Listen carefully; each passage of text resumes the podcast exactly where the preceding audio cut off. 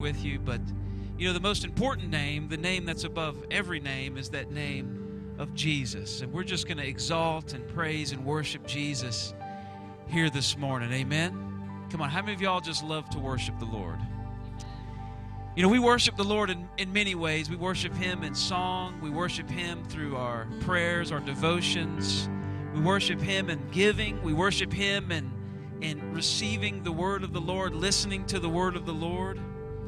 We can worship Him by clapping our hands. You know, that's a biblical method of, of worshiping the Lord. It's uh, we can worship the Lord by, by shouting, by jumping, by... by running around the room. You know, I mean, maybe that's not the most popular method nowadays, but I remember a day when when the Holy Ghost would come upon someone and they would, man, they would just run around. Y'all remember that? Yeah, man. Absolutely. I mean, maybe that may happen here. I don't know, but uh, I don't I don't really know what y'all do, but I know that this one true thing is, is that, that the Lord would just have us to worship Him with our everything here this morning. Amen. So we're just going to go to the Lord in a word of prayer and uh, just dedicate our time to Him. So could we just, if you just extend your hands, to, this is another form of worship. It's to yada. It's to extend the hand, to shoot out the hand. So Lord Jesus, we just extend our hands to You in worship. Lord, we surrender our our lives to You. We just worship You, Jesus, the King of kings, the Lord of, of lords, Lord, the King of our hearts. Lord, I pray that today You be glorified, You be magnified, You be exalted. Lord, You be lifted up. Lord, I pray that You minister to Your people today in, in salvation, You minister in healing. Lord, that You minister in, in deliverance, Lord, that every person who came in here Uh, this morning, Lord, they're not leaving the same way because they will have been touched by You. So, Lord, we just lean on You this morning. We thank You, Lord. We glorify You. We magnify You, Jesus. Lord Jesus, we just look to You right now, Father. Lord Jesus, Jesus, Jesus. We thank You, Lord, for Your grace and Your mercy. Come on, the Bible says we enter into His, his courts with thanksgiving. Come on, we enter into His gates with praise. So right now, if we could, can we just give the Lord just a, a hand clap of praise? Come on, right now. Hallelujah. Thank You, Jesus. Come on, this is something supernaturally powerful about even just saying these words. Thank You, Jesus. It's say, say, say, say, thank You, Jesus. Thank You, Jesus. I, what? Whatever, put it into your words. What are you thankful for? You know, you're saying, well, Joe, what does this have anything to do with singing songs? Nothing, but everything. Because I, I really want to just invite the presence of the Lord here. I want us to go into the presence of the Lord. It says we enter into His courts with thanksgiving. So, Lord, we thank You for just gathering us here today. We just come to You, Lord, humbly, honestly. Lord, surrendered to You. We thank You for that, Lord. We thank You, Jesus. Thank You, Jesus. Thank You, Jesus. Thank You, Jesus. Lord, we thank You, Lord. We magnify Your name. Thank You, Jesus. Thank You, Jesus. Come on, just keep thanking Him for just a moment. Thank You, Lord. Lord, I thank You for twenty-one years of salvation. Lord, I thank You for an eternity of dwelling with You. Lord, I thank You for setting me free from the bondage of addiction and sin, Lord, and giving me life and purpose. I thank You, Lord. So I posture my heart before You. We thank You for it. In Jesus' name, amen, amen, amen.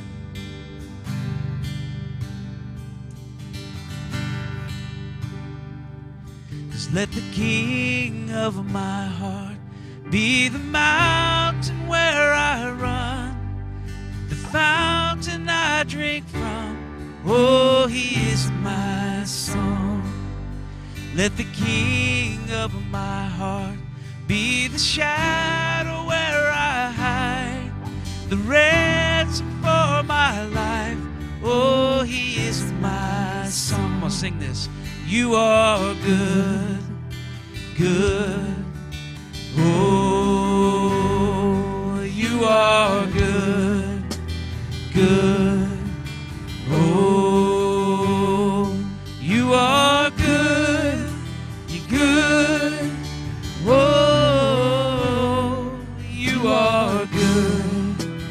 good. Oh, yes, Lord. But He's good. He's good. He's good. Let the King of my heart be the wind inside my sails, the anchor in the waves. Oh, He is my song. Let the King of my heart be the fire inside my veins, the echo of my days. Oh, He is my song. Come on, He's good. You are good. Good. Oh, you are good, good. Oh, you are good, you're good. Oh, you are good, good. Oh, come on, how many of you believe He's good in this house tonight or this morning? Yes, Lord. Come on, sing this out. Let the King of my heart be the wind inside my sails, the anchor in the waves. Oh, He is my song. Let the King of my heart be the fire inside my veins, the echo of my days. Oh, He is my song. You are good, you're good. Oh, you are good, you're good. Oh, you are good, you're good. Oh, you are good, you're good. Come on, let's just sing that. Oh, you're good, you are good. Let that be your declaration. Oh, you are good. You're good. Oh, you are good. You're good. Oh, you are good. You're good. Oh, come on, He's good. He's good in the good seasons. He's good in the tough seasons. Come on, He's good every day, every moment. He'll never let us down. 'Cause you're never gonna let, you're never gonna let me down. You're never gonna let, you're never gonna let me down. You're never gonna let, you're never gonna let me down.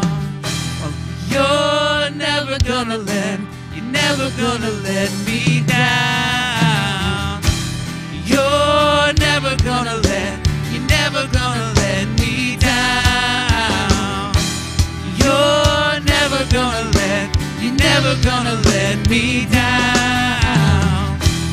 You're never gonna let, you're never gonna let me down.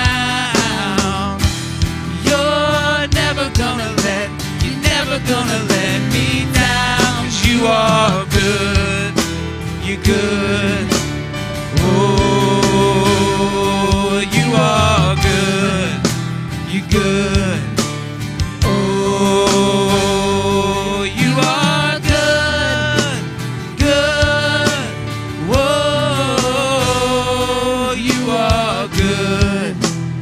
Good. Oh, you are good, good. Oh, He's good. You are good, you're good.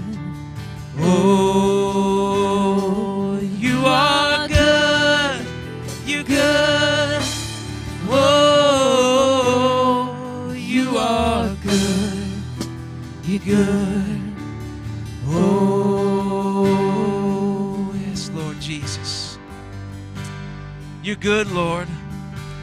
Lord, we just look to You this morning, Lord. You're good, the good God, the creator of the heavens and the earth, the one who saves us, the one who sets us free. we look to you.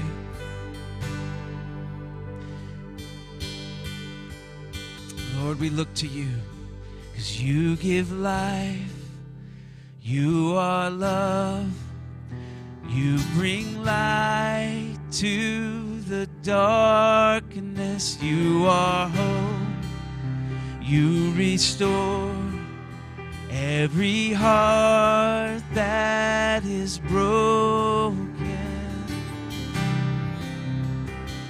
and great are you, Lord. Sing, great are you, Lord, and great are you, Lord. You give life, you give life, you are love, you bring light to the darkness, you give hope, you restore every heart that is broken, and great are you, Lord. Sing, great are you, Lord, and great are you, Lord. Come on, it's your breath. Come on, sing this out with us. It's your breath in our lungs, so we pour out our praise, we pour out our praise. It's your breath in our lungs, so we pour out our praise to you only. Great are you, Lord. Lord, you're great, Lord. Great are you, Lord. You give life, you give life, you are love, you bring light to the darkness, you give hope, you restore every heart that is broken,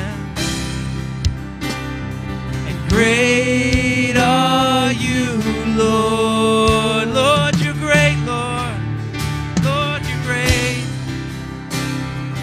Great are you, Lord. It's your breath. It's your breath in our lungs, so we pour out our praise. We pour out our praise. It's your breath in our lungs, so we pour out our praise to you only. It's your breath in our lungs, so we pour out our praise. We pour out our praise. It's your breath in our lungs, so we pour out our praise to you only. Great.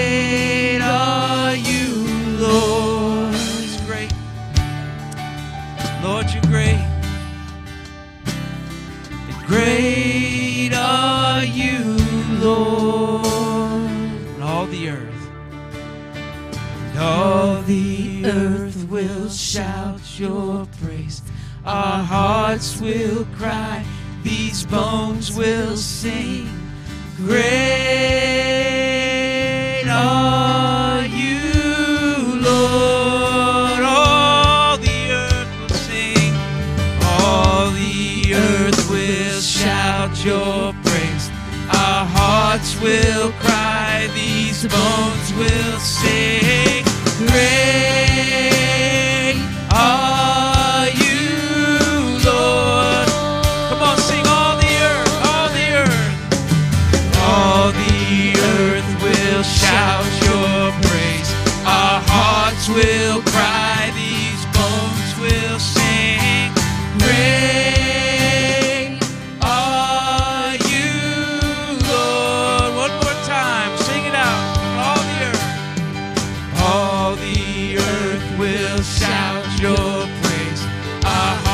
will cry, these bones will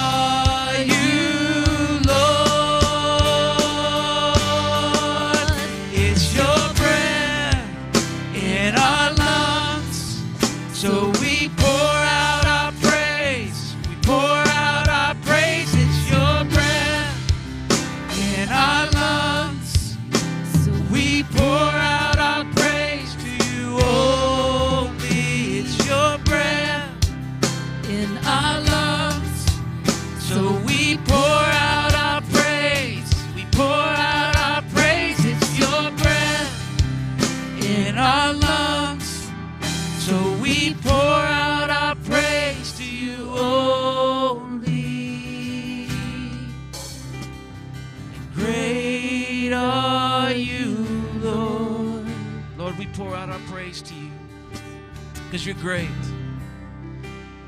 And great are you, Lord. Lord, you created the heavens and the earth. And great are you, Lord. Lord, you're great, Lord. And great are you, Lord. Lord, we lift you up this, this morning. Oh, Jesus, Jesus, Jesus. Come on, there's this powerful truth in the word that says the Lord, he dwells upon the praises of his people. Come on, he's in the room. Come on, he's healing, he's touching people. Come on, he's here. If you respond to his presence, come on, he responds to your needs. Lord Jesus. Lord, we come to you. Lord, we come to you.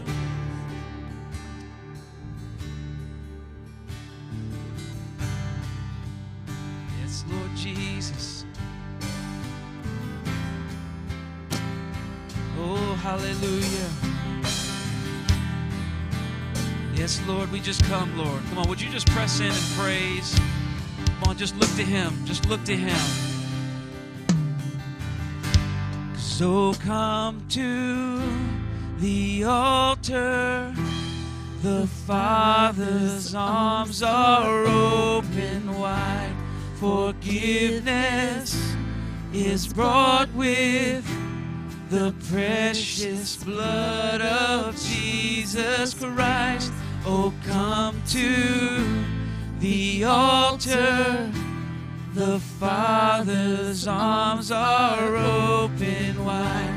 Forgiveness was brought with the precious blood of Jesus Christ.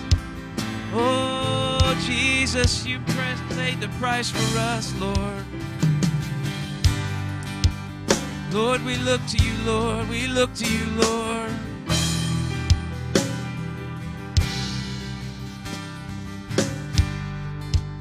Is all you hurting and broken within?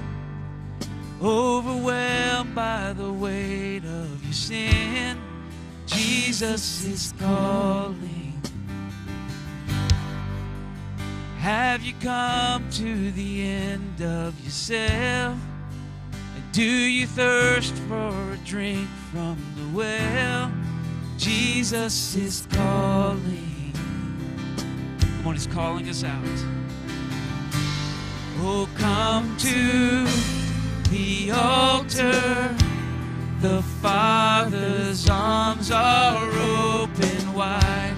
Forgiveness is brought with the precious blood of Jesus Christ.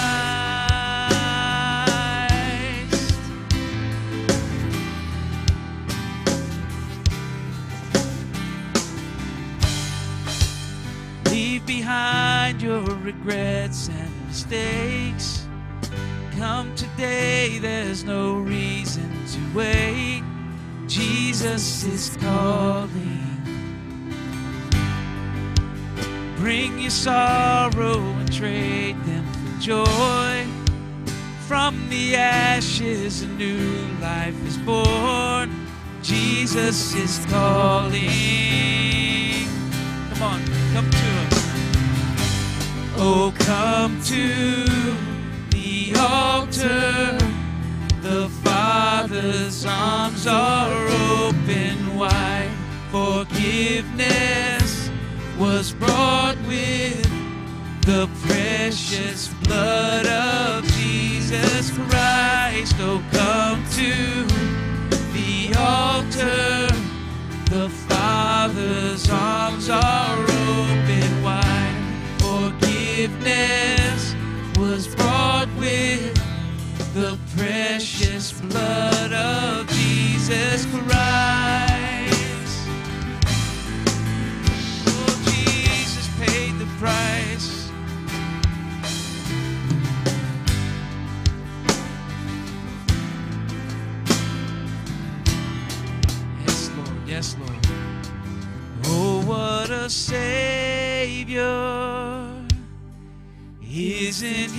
wonderful. Sing hallelujah. Christ is risen.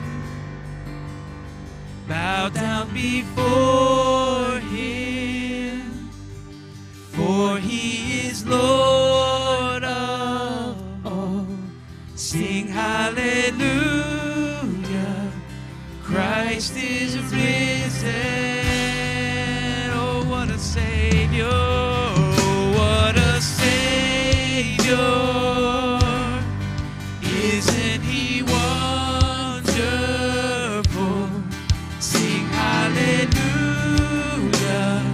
Christ is risen. Bow down before him. Bow down before him. For he is Lord of all. Sing hallelujah.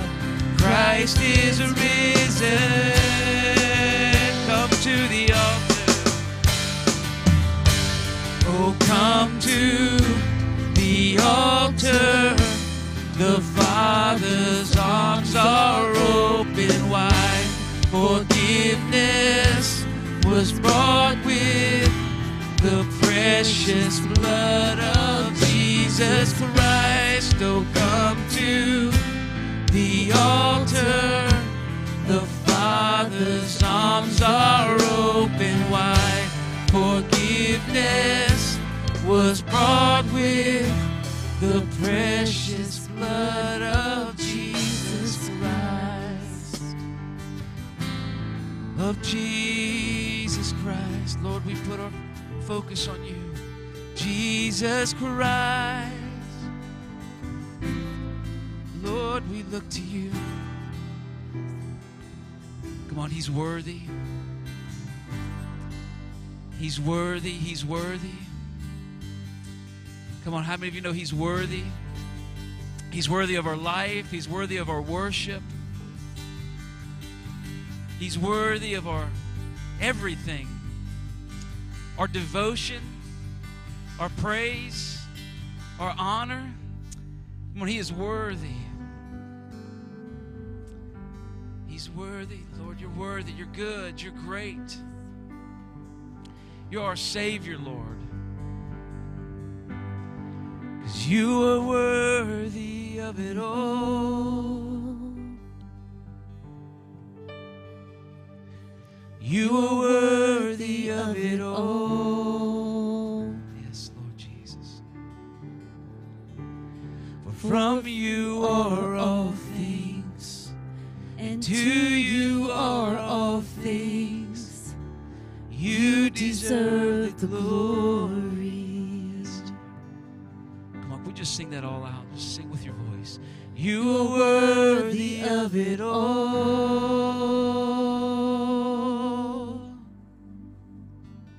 You are worthy of it all.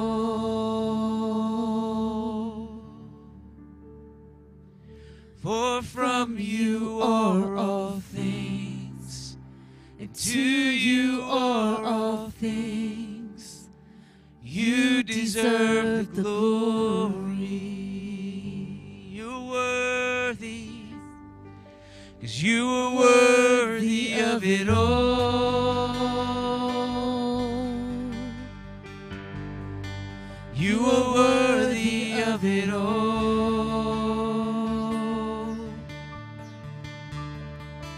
For from you are all things, to you are all things. You deserve the glory. Yes, Lord, you're worthy. You're worthy of it all.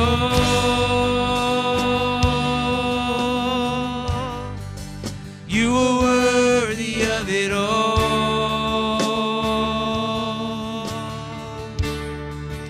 For from you are all things.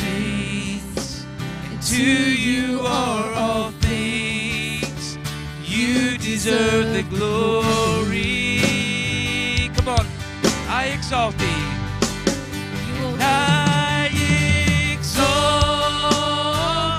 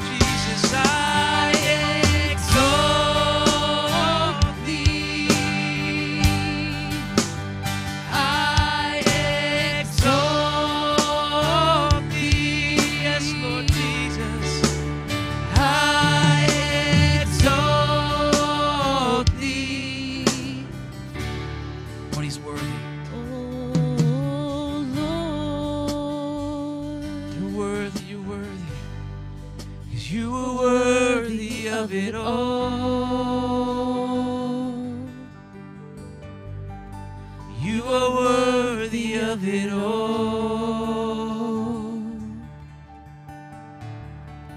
For from you are all things, to you are all things, you deserve the glory. Lord Jesus, He's worthy, you're worthy of it all.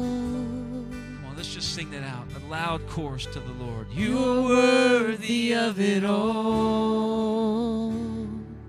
Yes, Lord, you're worthy. For from you are all things, and to you are all things. You deserve the glory. Yes.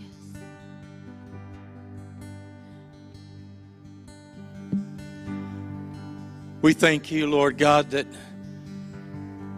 you reign supreme.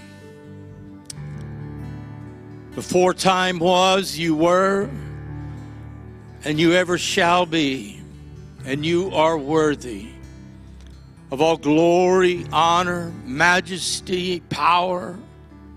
It's all yours. And we simply lift our voices and our hands and our hearts to you today. And we sing, worthy, you're worthy, Lord. You're worthy, you're worthy, Lord.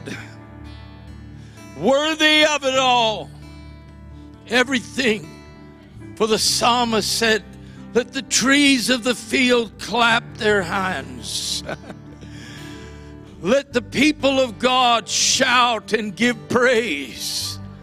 For whom we serve is a mighty God, an awesome God. There's none like him in all of the heavens and all of the earth. Rejoice is the word that comes to mind. Rejoice. Celebrate because of who he is. What an awesome thing. To have a relationship, personal relationship with the living God. He's not an abstract idea or some philosophical argument. He is God. He is alive. He is real. And he's personally invested in each and every life. He has a purpose for it. God, we just praise you today.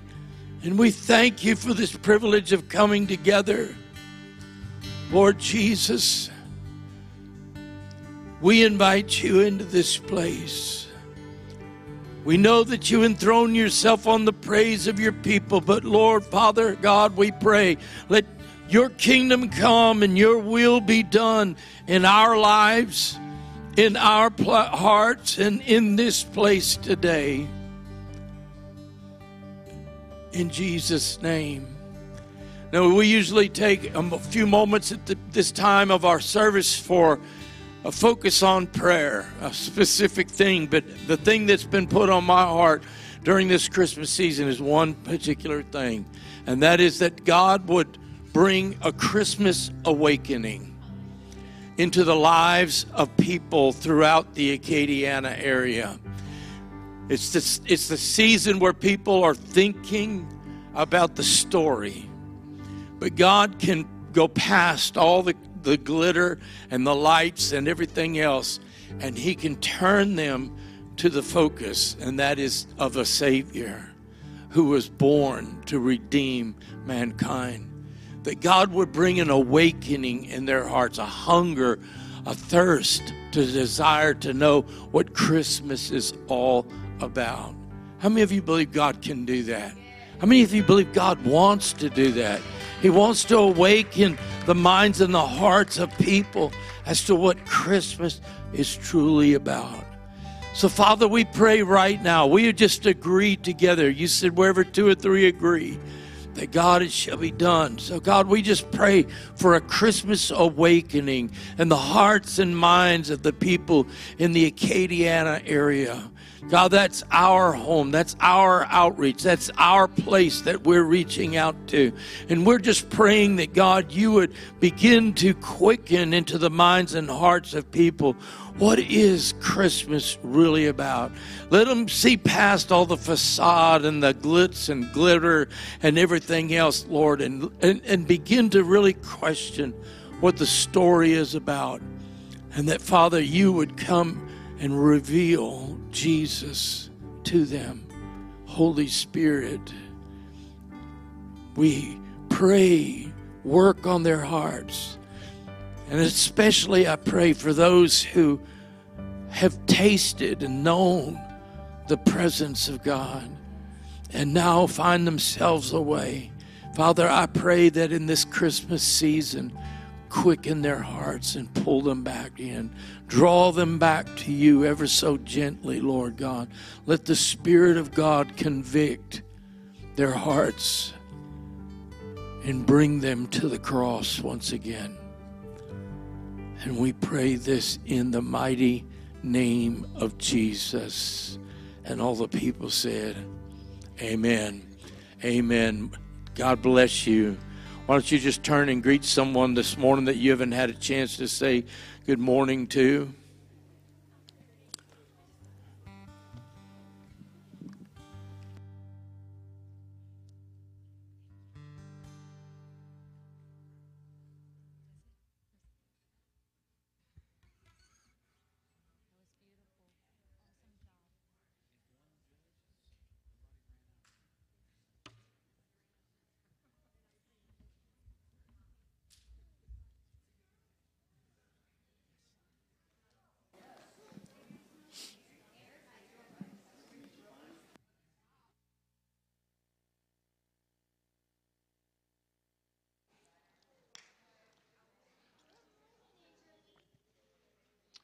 Praise the Lord.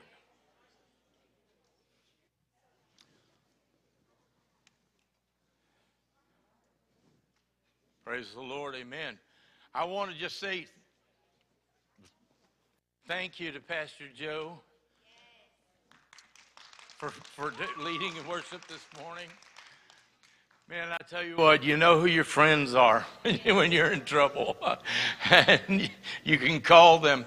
Uh, Friday, I started uh, sounding like Darth Vader, you know, and by Saturday, it was even worse. Uh, we had, that storm came through and knocked our power out over here for all night, and if you use a C PAP machine, that's not a good thing at all. And so uh, by Saturday morning, I was in bad shape, and, and I was supposed to be leading worship this morning because Pastor Uh, Justin and Tracy are on a district function out of the country. And I said, don't worry, I grabbed my guitar, man, we can do this. And then I was like yesterday, Darth Vader singing. And you wouldn't, you didn't, you didn't want to hear that. And I just didn't. So I called Pastor Joe. I said, you got somebody over there that could come help us? He said, yeah, I'll come. I said, no, you the pastor. And he said, no. He said, I'm in Dallas. He said, I'm headed home anyway. I got someone filling in in my church. I come do it to be fun. And uh, so, uh, man, Joe, I just appreciate you so much, brother. You're my, you're my friend. And, boy, when you started singing that song about it's your breath in my lungs, I just sat there and just, I quit singing, trying to sing. And I just kept breathing in and out about six times. And all of a sudden, I began to just feel a touch in my body. And um, I did. And, um, and, and I said, man, Darth Vader's gone.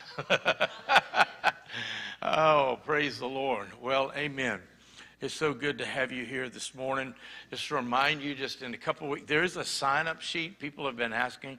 There's a sign-up sheet out in the lobby for our, our Christmas program on the seventeenth, uh, the children that the children's ministry puts on, and people have been asking, is there going to be gumbo? Well, there's always gumbo after the Christmas production. I mean, right? If if we didn't have gumbo, somebody would hang me probably, you know, or run me out of town. And so, um, uh, but sign up to give us an idea of how many people will be staying. and uh, if you'll be staying afterwards. And look, that's the best time to invite someone to come to church, is because they, they love children's stuff, you know. And then you mentioned there's a free gumbo meal afterwards.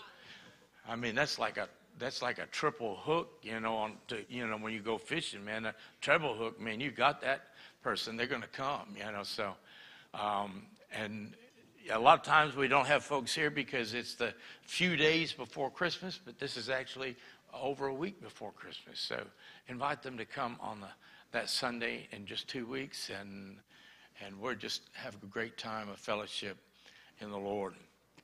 Amen. I want to read from Luke's Gospel, um, chapter two, and uh, through uh, chap- uh, verse seven, uh, verses one through seven. It says, "In those days Caesar Augustus issued a decree that a census should be taken of the entire Roman world." We skip to verse three, and it says, "And everyone went to his town, his own town, to register. So Joseph also went up from the town of Nazareth in Galilee to Judea, to Bethlehem, the town of David, because he belonged to the house and line of David. And he went there to register with Mary, who was pledged to be married to him and was expecting a child. And while they were there, the time came for the baby to be born. And she gave birth to her firstborn, a son. And she wrapped him in cloths and placed him in a manger, because there was no room for them in the end." The message this morning is simply a gift, gift worth waiting. Um, we have an incredible God who watches over us. Um, it, it's just, I, I had a, this came about by a conversation with my um, siblings. And um, uh, we we send each other different things all, all every every day, you know, on Messenger. And um, but my brother uh, is in business in Crossville, Tennessee. He came to work for me out of high school, and he owns his own um, auto repair place there. And and got another. He's counting down the a little over a year before he can retire and just work because he wants to work, not because he has to, you know. And um, but uh, we were talking about. I was talking about the, pack, the fact that I was looking for a package that had arrived in Lafayette three days before, and for the next three days it said, "out for delivery," and yet it never moved. And so uh, they began relating stories. Um, I have a sister and brother-in-law in Macon, Georgia, who watch every Sunday from their, from their place, and they have the largest Raggedy Ann and Andy website in the world. And they ship stuff everywhere. And so she started telling the stories. But then my my youngest brother, uh, Ron, um, who lives in Tennessee, he, he talked about a package that had been shipped to him. And it started off, I had it all listed here and I've deleted it, but it started off like in uh, Utah, and then went to Wyoming, and then it went to Colorado, and then it went to like Denver, and then it went back to another place in Colorado, and then it went to Nashville, and then it went to Kentucky, and then it went back over to like Utah, and then it went back to Nashville, and it eventually got to him in Crossville, Tennessee, which is about seventy miles north, straight north of Chattanooga. He said it only took two weeks, but he made the comment, he said, um, He said, "If you would like to see the U S A, just package yourself in a box, put a couple of air holes in there, and and uh, he said, and take it, get someone to deliver yourself to the post office." And then he put and asked for a window seat, and he said, "Because you're going to see the whole country and waiting for that gift to arrive." And I think since the online of uh, or, or the beginning of online uh, purchasing. Well, there was always online before, but for the younger people, you don't know this. They used to have a thing called the Sears Wish Book, and you, and and and that was like like you know that was like Christmas come early, you know. But uh, we don't even have Sears anymore, so I mean, you know, the Wish Book is gone. But since the advent of online buying and everything, how many of you have ever been found yourself waiting for a package that was supposed to have been delivered and didn't get delivered, right? Yeah, look, I'm telling you, it it's frustrating at times, isn't it? I mean, it really is. Um, but we have we have an awesome God. We have an incredible God. And and the thing about God is that Christmas is really about God's sovereign timing in our lives. Now, last week I talked about Christmas is, as a sign, because the Bible, the, the angels came to the shepherds and said, "This shall be a sign unto you." Uh, when, when Zechariah was in the temple, it said, "This will be a sign unto you." Christmas is a sign. But Christmas is also about God's sovereign timing in our lives. How many of you know timing is everything? Have you ever had a good idea at the wrong time? How many of you have ever had a bad idea? Yeah. A bad idea at any time is just a bad idea, right? We can't justify that. But um, we have an incredible God who watches over us. And when we look at the daily interaction of what God is doing in our lives, when it comes to Mary, I was reading this story about Mary.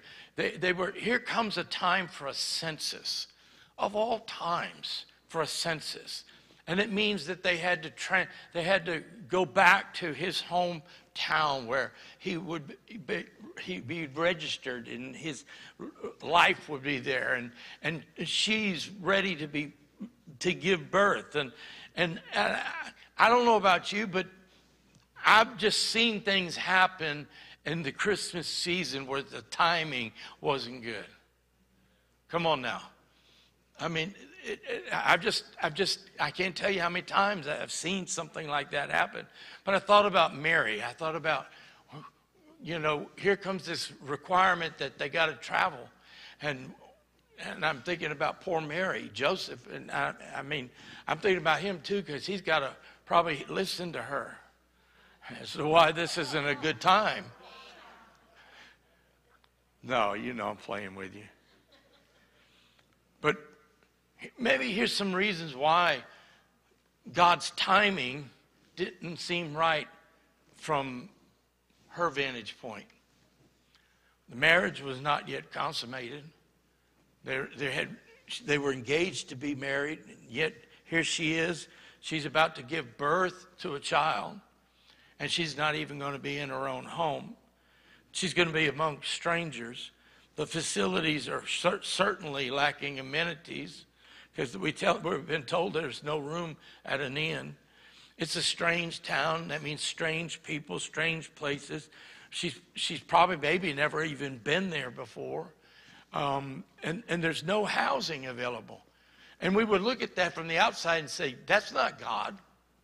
I remember when my wife and I received a call um, back in nineteen eighty-three about coming on staff at a church in Thibodaux, Louisiana.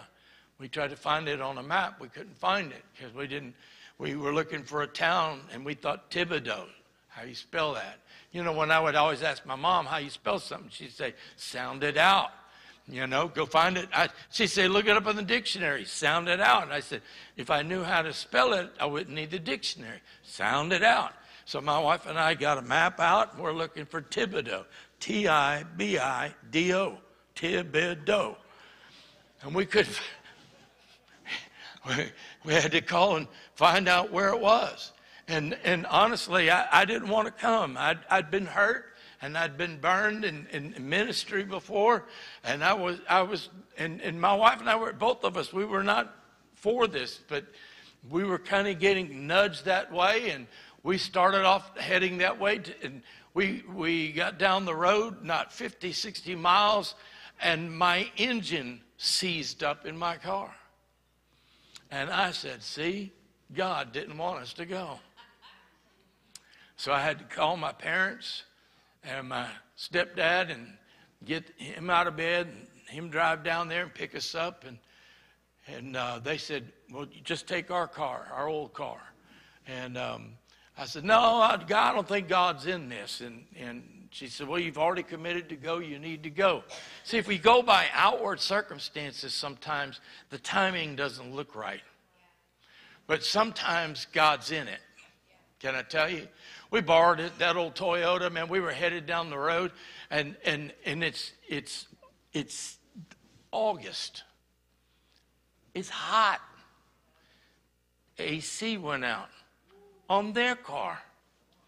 Now we got the windows rolled down, and we're getting near New Orleans, and the lining of the roof inside the vehicle comes off right over my eyes. I can't even see, and I'm like, you know, so I had to stop and buy a stapler and put like fourteen thousand staples in the ceiling, you know, to hold it up. And I said, this is clear to me. This is not God.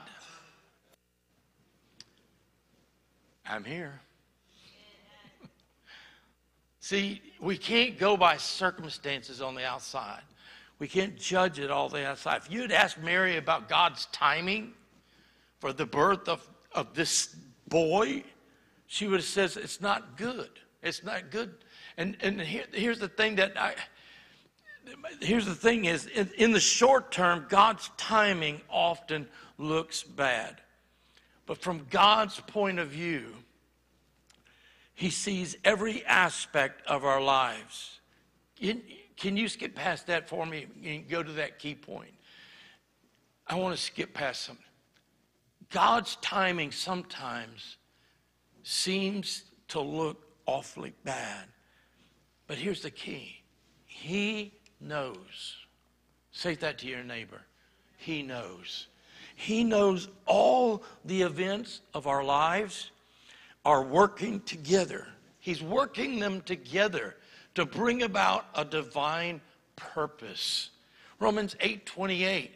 What, what does it say? Romans eight twenty-eight. And we know that in all things God works for the good of those who love him and who are called according to his purpose.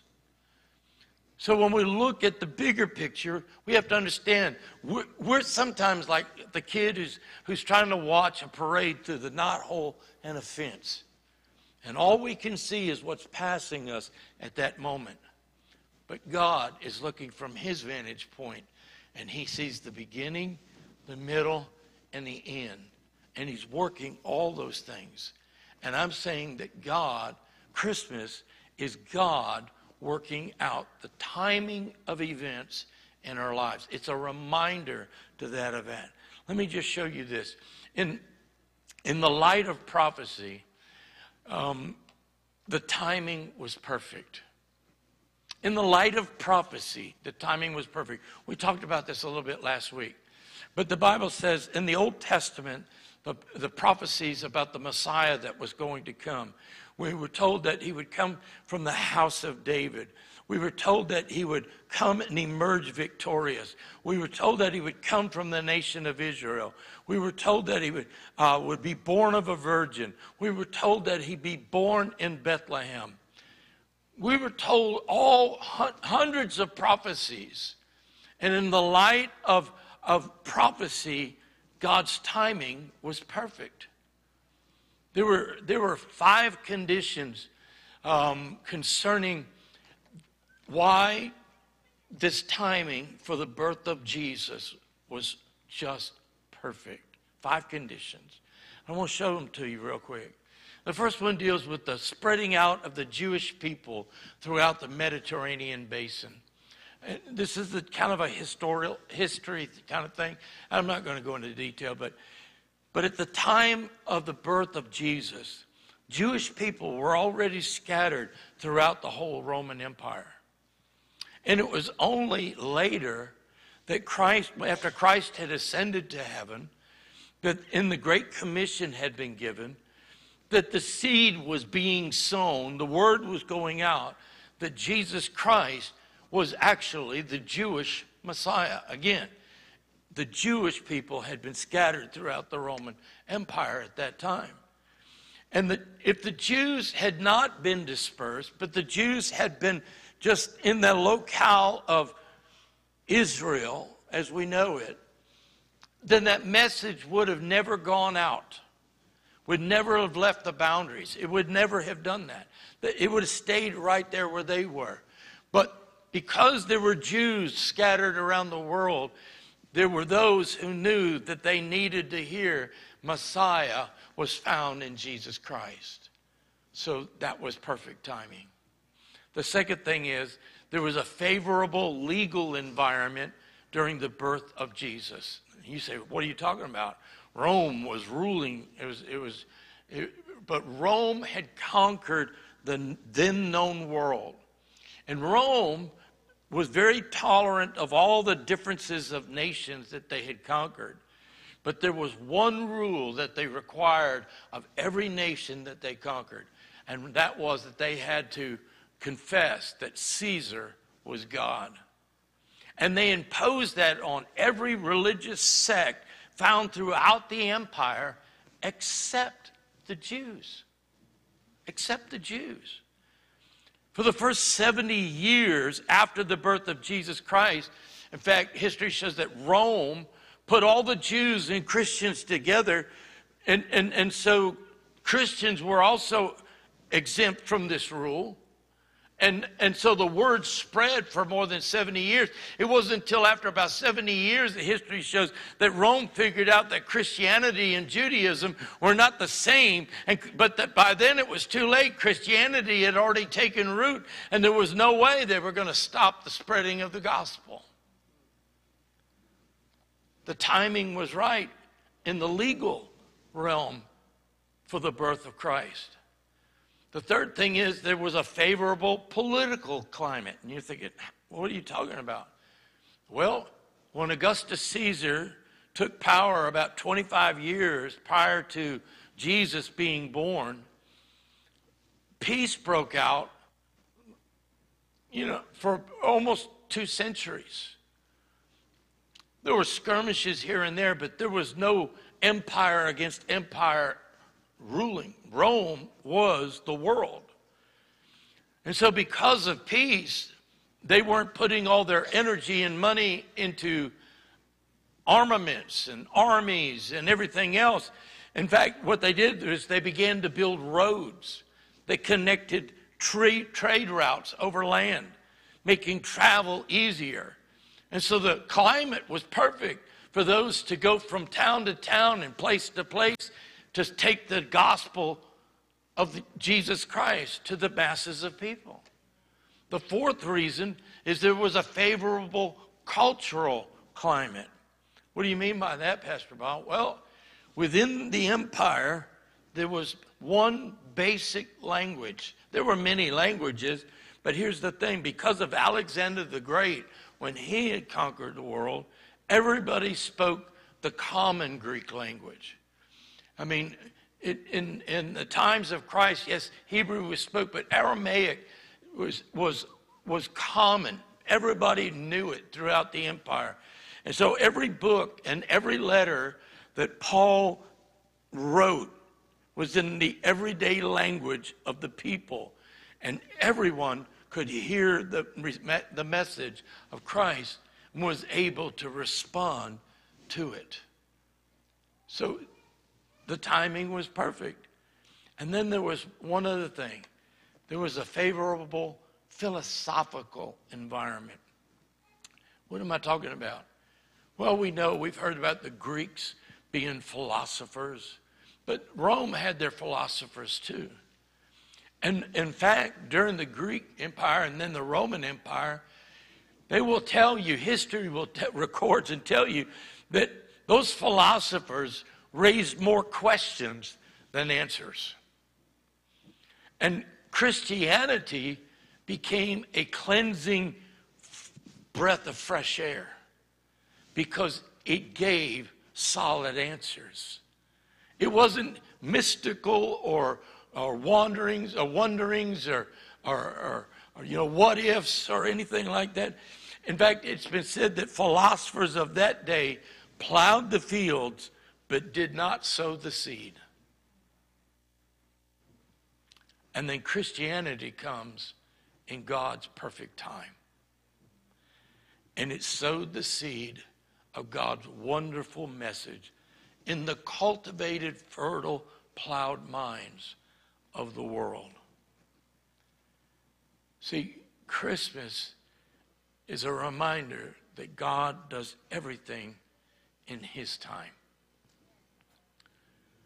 It's about these little coincidences I don't believe in coincidence. You may, but I don't. But I'm using that term because it's what people would consider a coincidence. Was it a coincidence that the census was given by Rome that affected every person, that caused Joseph to return to his hometown? Was it a coincidence that when they got there, there was no room in the inn? No, because everybody was doing the same thing as they were. Was it a coincidence that it was also the time that Jesus, that Mary was about to give birth? No, because the prophecies foretold where he would be born. Those are not coincidences. I don't believe that they are.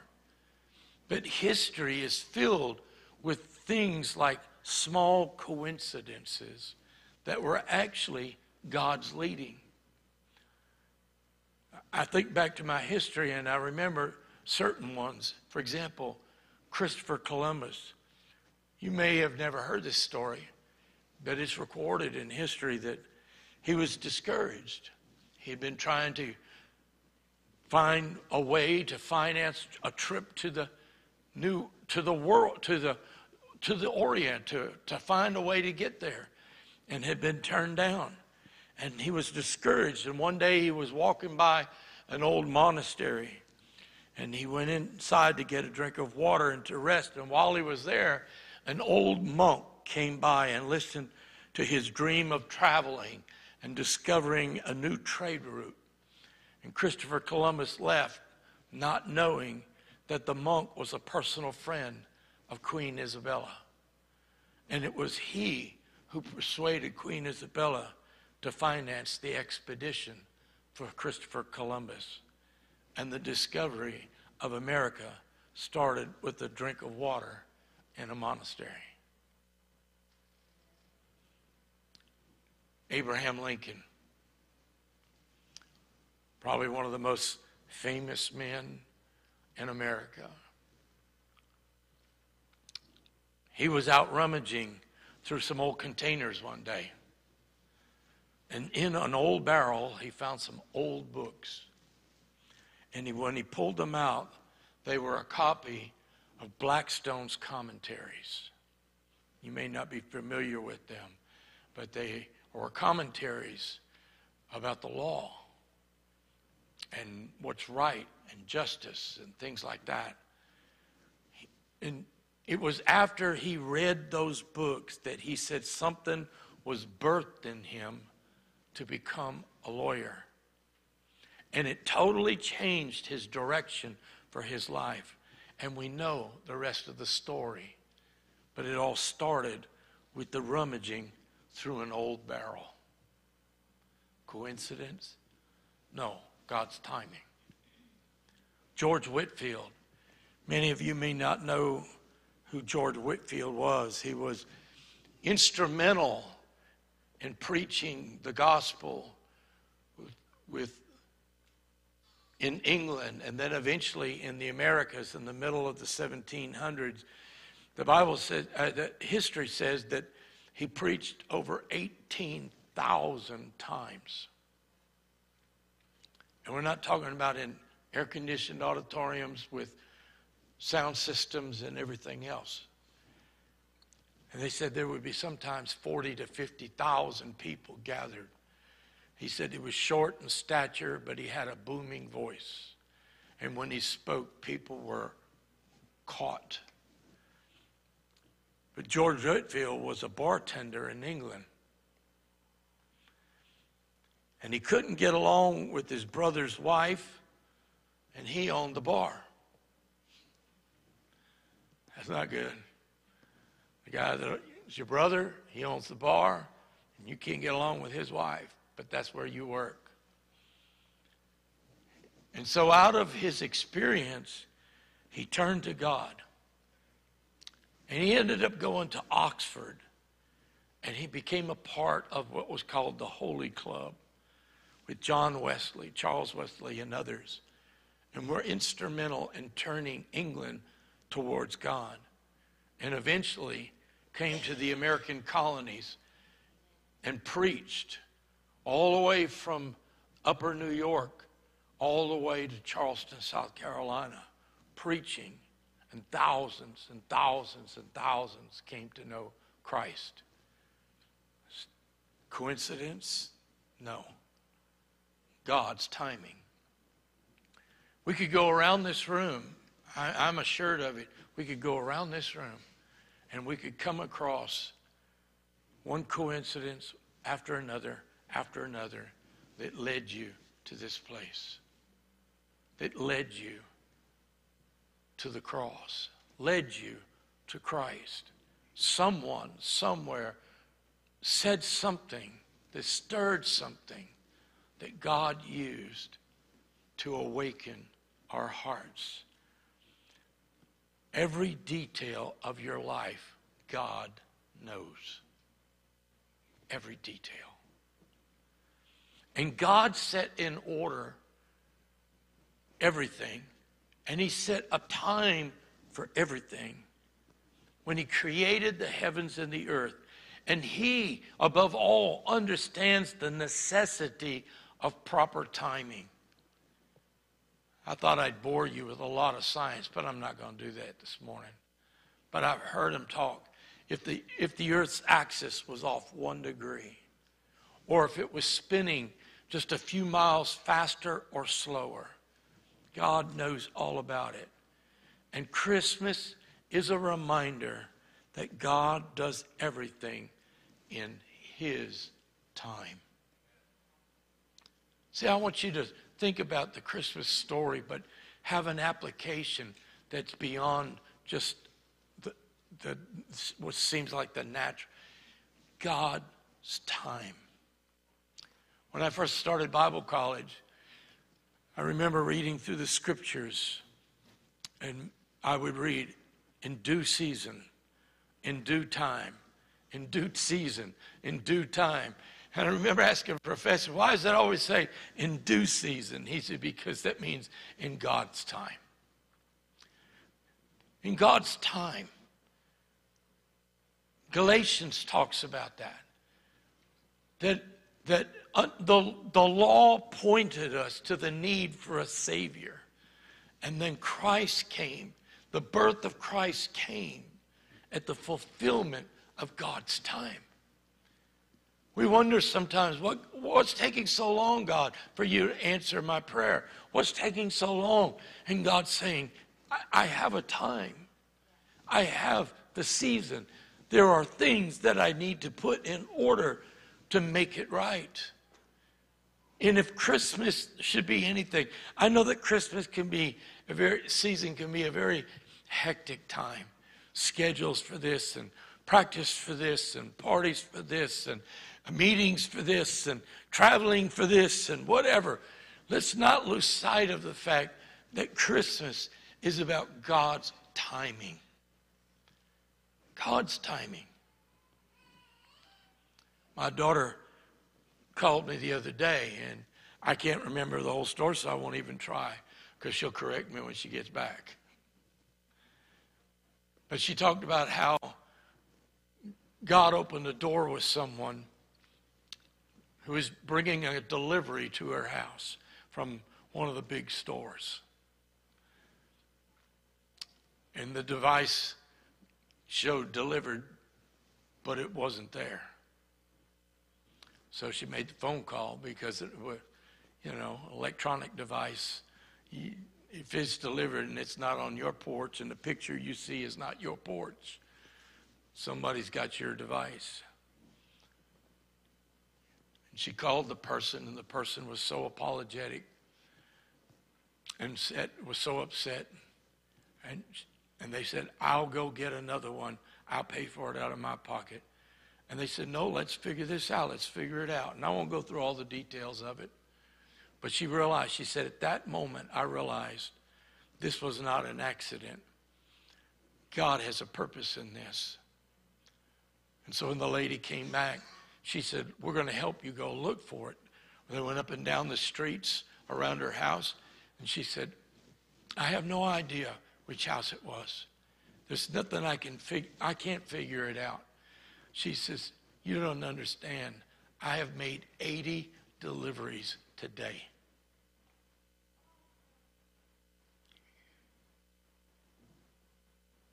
Of groceries, of housewares, electronics.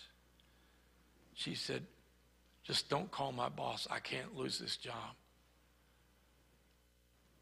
And my daughter was wise enough to recognize this was a God appointment. And she said, we're not going to call, and you're not going to pay for it. God's going to find it. We're going to find it. Let's pray together.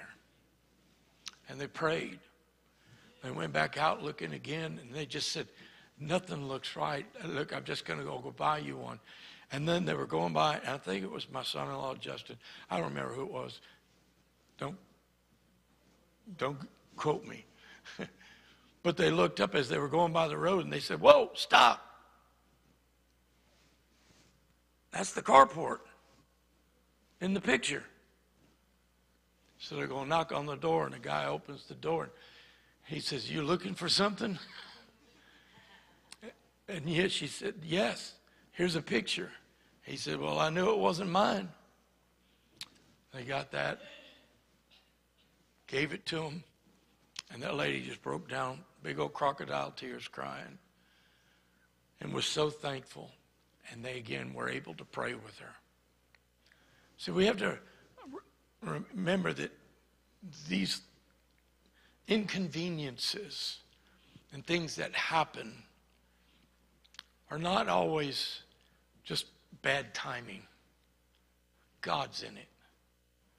This morning, my son, I came over here and went back to my house, and five minutes later, my grandson's banging on the front door. I said, Poppy, there's a man across the street's got a blown tire, and he needs a jack. And my first thought was, I don't have time for this. So I came over to see what the issue was. I felt the Holy Spirit saying, go show him love. Go show him what Christmas is about. We were eventually able to help him after an hour trying to find a jack to get his truck up, get the tire off. And then he said, God bless you. And I said, yes, sir, he does. But I want to pray for you. We have to recognize those inconveniences as maybe God's timing in our life. See, in the light of prophecy, the timing was perfect for the birth of Jesus. In the light of history, the timing was perfect for the birth of Jesus. And actually, in the light of the opportunity today, the timing is perfect once again. Christmas is a specific time on our calendar. It's a spe- specific date. Christmas Day will come and go, for there's an appointed time for it. Today will come and go because there's an appointed time. And while it is true there are some things worth waiting for, it is also true that there are other times when we must seize the moment. For it will pass, and it has an appointed time. I'm always reminded of the quote by Leonard Ravenhill. It says, the opportunity of a lifetime needs to be seized during the lifetime of the opportunity. Because when it's past, it's past. The other day I received, a, by email, I received a really great coupon that was going to give me fifty percent off of something that I'd been looking at, Brother Joe. And I clicked on the link, and I went to it, and it says, this offer has expired. I, and I said, you just sent it to me an hour ago. But the link had it already expired on that item.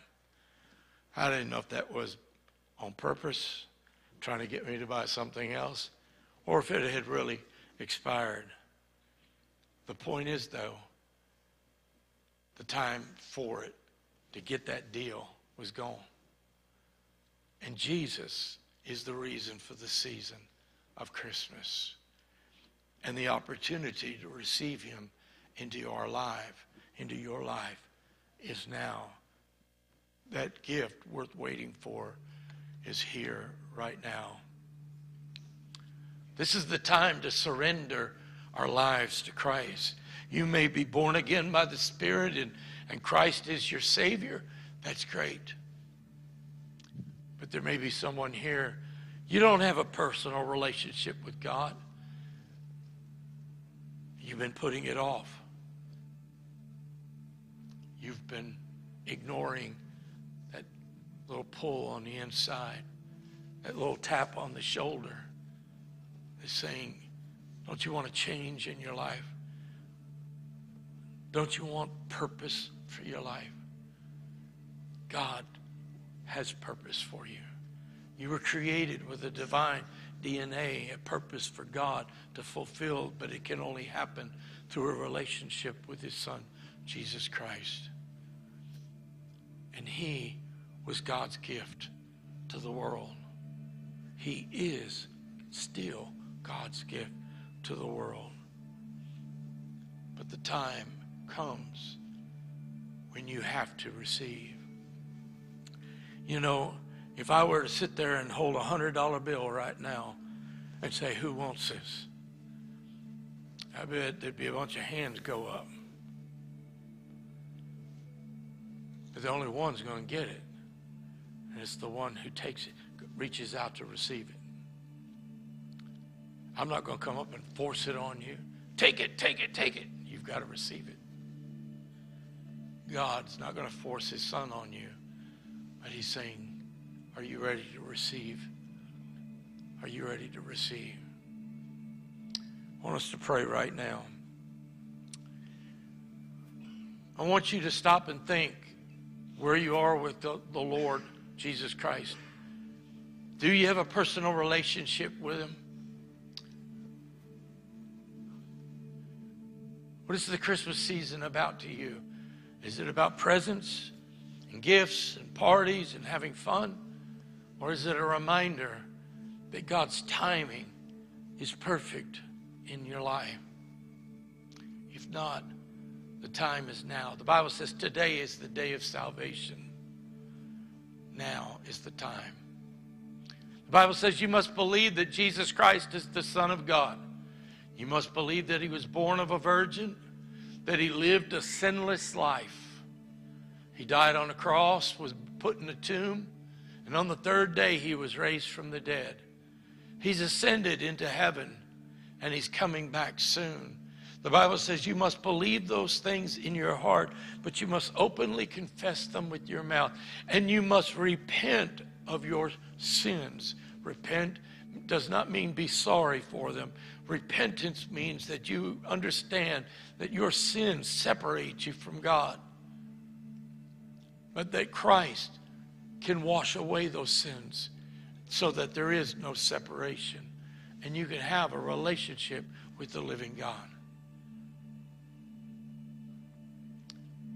And if you believe those things and you're ready to confess those things and you're ready to turn to Christ and surrender your life to Him, then I want to pray with you.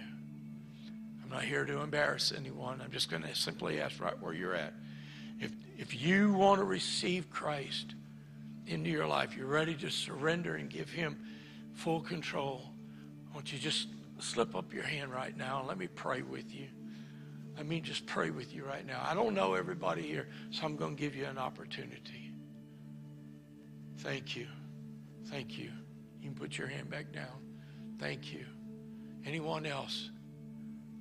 Thank you. Lord, I thank you for that one hand. I thank you right now. We're simply going to pray a simple prayer, and I want you just to repeat it with me right where you're at. I, there's nothing magical, mystical, supernatural about the words. From the heart is what God hears. I remember where I was February twenty-eighth, nineteen seventy, two o'clock in the morning in the front seat, passenger side of a nineteen sixty-eight Colony Park station wagon, dark green with brown wood paneling on the side. And my prayer was, God, I'm tired of being a phony. I'm tired of living this way. If you can do anything with me, I'm yours. Doesn't sound like a Bible prayer. God came down and changed my life. So we're going to pray. Would you pray with me right now? Dear God in heaven, I come to you this day, and I recognize I am in need of a Savior. Dear Jesus, I believe what the Word of God says concerning you. You are born into this world. You lived a life without sin. You died on the cross, and you've been raised again. I ask you to come into my life. I surrender all to you this day. This Christmas season, you are my Lord and my Savior, the gift above all gifts is now mine. In Jesus' name I pray. Amen. Now, Holy Spirit, I just pray for this individual who was bold enough to raise their hand and to pray, that right now you help them understand that every sin that's ever been committed in their life has been completely eradicated, completely removed, completely washed away. And that the Bible says that they have been transferred. Their citizenship was taken out of the kingdom of darkness and moved into the kingdom of his eternal Son. Because of Christmas, there's a new life been born. A new life today.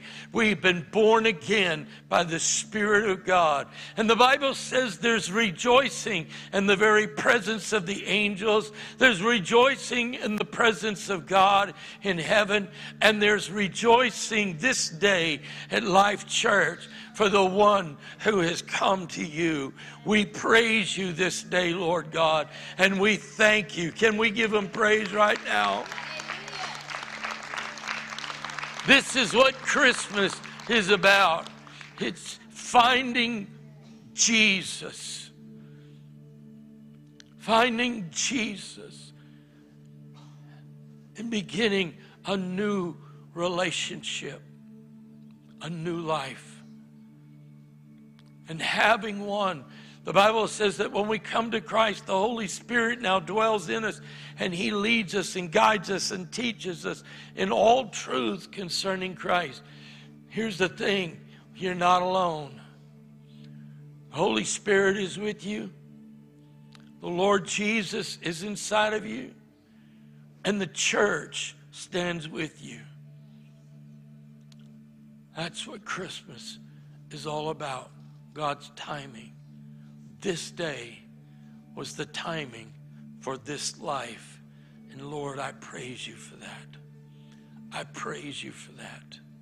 I praise you for that right now. In Jesus' name, I give you glory. Amen. How many of you are in need of a touch in your body right now? Would you?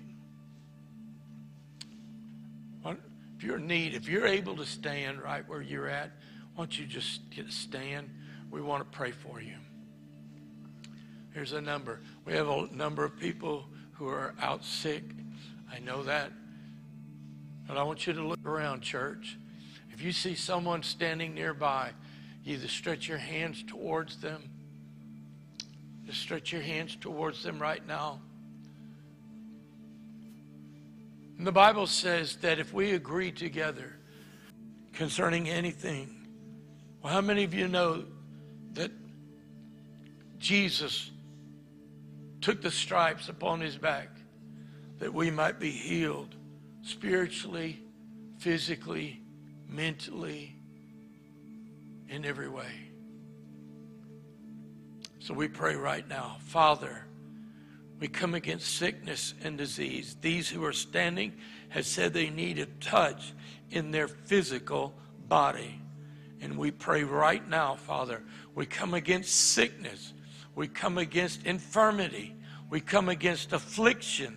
We come against disease. We come against it in the name of Jesus, the name that is above every name. In the name of Jesus, we thank you for the breath of God to breathe upon them now, the fire of the Lord to rest upon them, cleanse their body, purge out the sickness, and let healing and health come to them right now, even as we pray.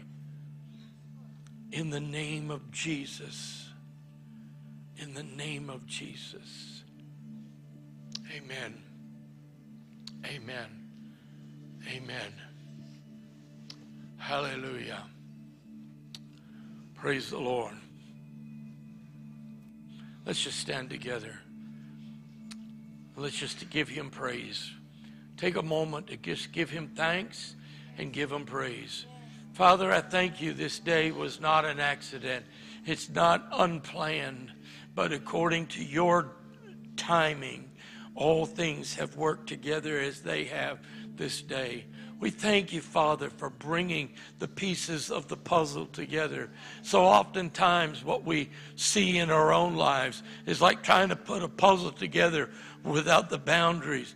But God, you see it all, and you are pulling it together, and you are making it whole, and you are making it one. And we give you praise for that. Father, I pray that as the Christmas season progresses, each and every moment of every day, that we would be keenly in tune with the Spirit of God, that the people that we come across, the people that we interact with, Father, they may say something, they may do something, that all suddenly you quicken in our hearts that this is a divine appointment, a divine moment, that God, you have placed us there for a specific reason, whether it's just to speak a word of encouragement or to pray with them or to do whatever the Spirit of the Lord says. God, we thank you for those divine appointments. God, let us not miss them, but let us seize those moments of opportunity, for when it's gone, it's gone. Now I release these people, all your people, Lord, with the blessing of the Lord upon them. Let the peace of God rule their hearts, guide every step. Father, I pray for those who are in need of resources, jobs, businesses, Lord. I pray that you would move and open doors and opportunities for them, that God, that they might bless the kingdom and bless their families and provide. You provide for your children. Therefore, God, I thank you that you have doors that are beginning to open already, and we will hear the testimonies in the in the very near future, Lord. We thank you for it. Now bless them as they leave, in Jesus' name. Amen. Amen. God bless you. God bless you. Shake someone's hand or hug them. Wave at them, whatever. God bless you.